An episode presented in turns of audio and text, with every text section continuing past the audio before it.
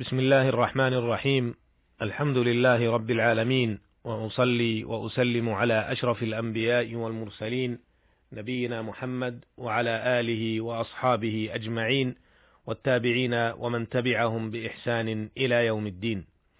أما بعد أيها الإخوة المستمعون السلام عليكم ورحمة الله وبركاته.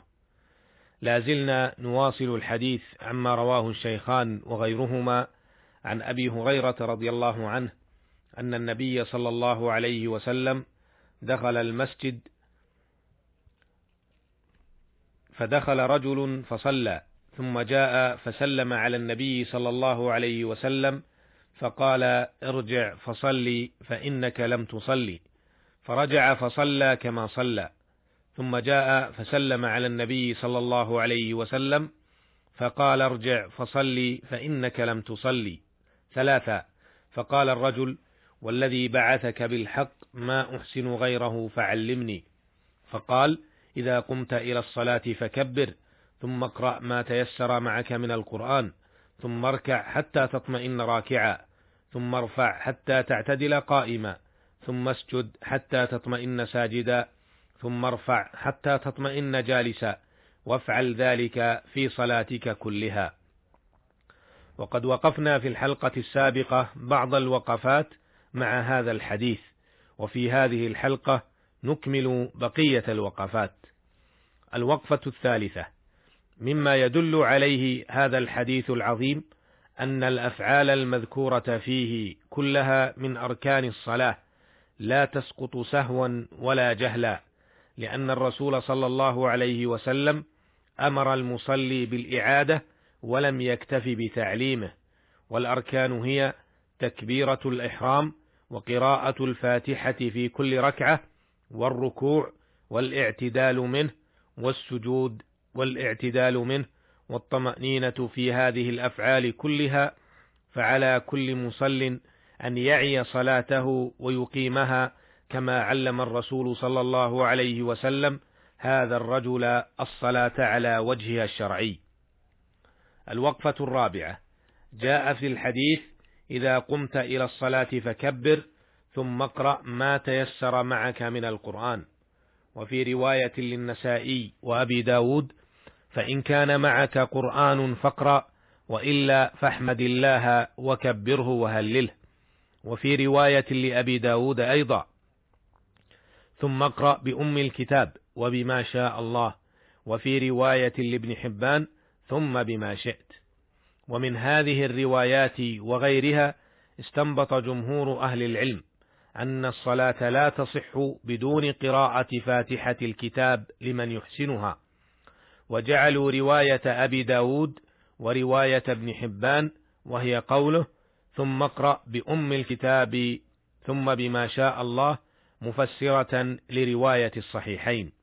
ويعضد هذا الأحاديث الأخرى التي نصت على وجوب قراءة الفاتحة ومنها ما رواه الشيخان عن عبادة بن الصامت رضي الله عنه أن النبي صلى الله عليه وسلم قال: لا صلاة لمن لم يقرأ بفاتحة الكتاب، وهذا نفي لحقيقة الصلاة، ويرى الأحناف رحمهم الله تعالى إلى أن الصلاة تصح بقراءة أي شيء من القرآن، حتى من قادر على الفاتحة، مستدلين برواية الصحيحين وهي ثم اقرأ ما تيسر معك من القرآن، ويعبده قوله تعالى: فاقرأوا ما تيسر منه، لكن الجمهور أجابوا عن الحديث بما سبق ذكره، وهو أن الروايات يفسر بعض بعضها بعضا، فرواية أبي داود فسرت رواية الصحيحين، أما الآية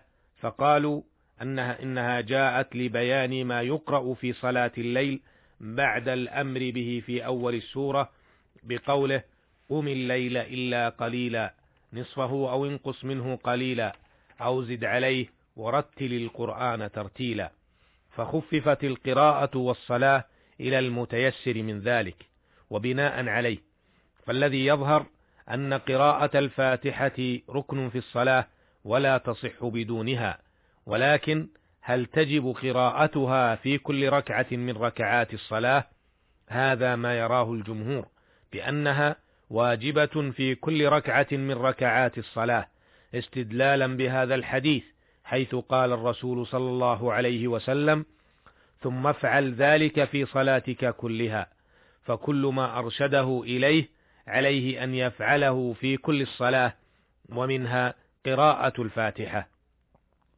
ومن هذا نفهم أن كل مصل عليه أن يتعلم قراءة الفاتحة قراءة صحيحة سليمة لكي يقيم صلاته على الوجه الشرعي المطلوب.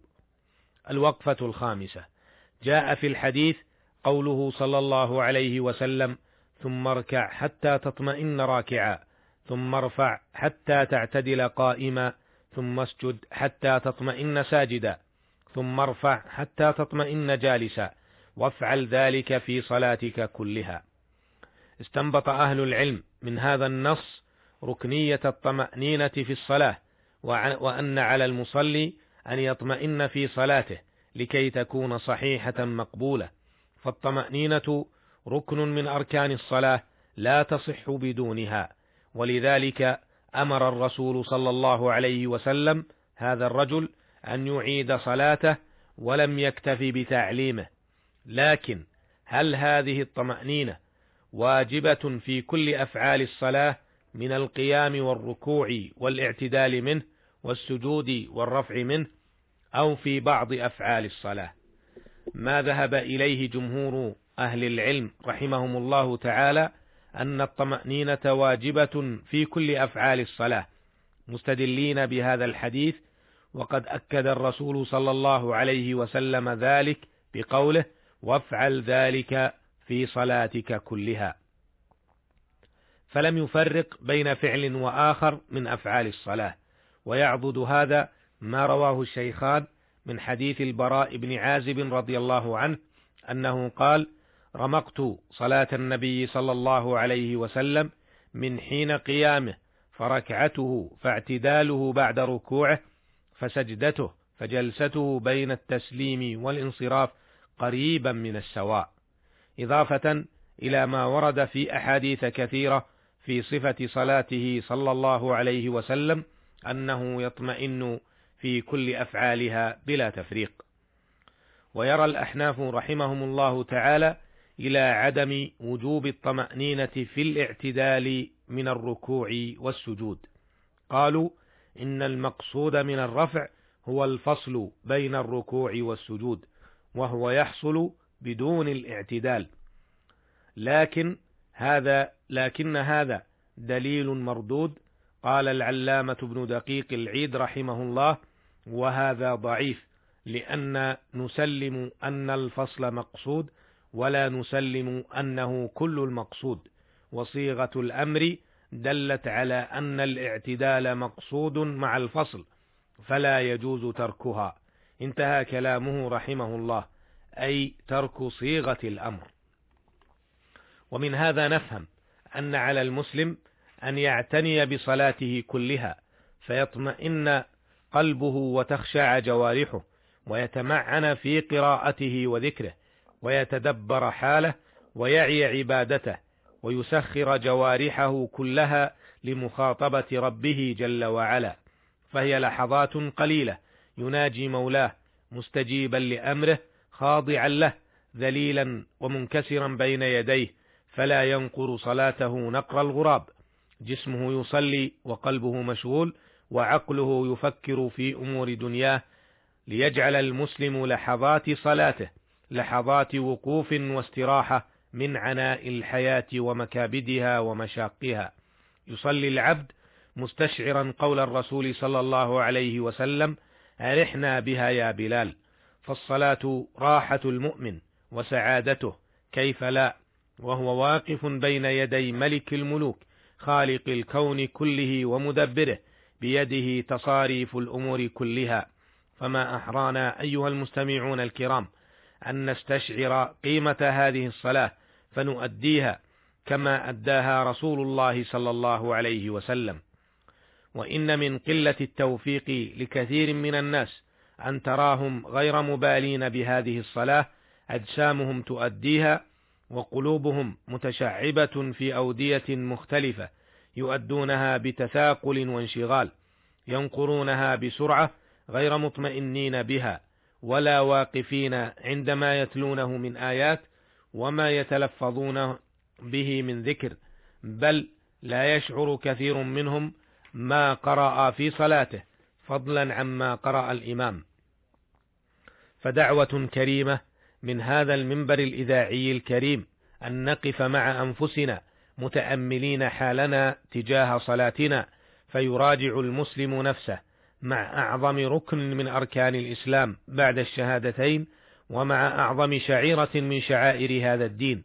يحاسب العبد نفسه بكل ما تجب محاسبتها فيرحم نفسه في الدنيا لترحم في الآخرة. ويحاسبها الآن قبل فوات الأوان فالعمر قصير والزمن يسير والعاقل من اغتنم وقته قبل فواته والعاجز من أتبع نفسه هواها وتمنى على الله الأماني أسأل الله تعالى أن يجعلنا من الذين تنفعهم صلاتهم وعباداتهم. إنه سميع مجيب وهو المستعان. وإلى اللقاء في الحلقة القادمة إن شاء الله. والسلام عليكم ورحمة الله وبركاته.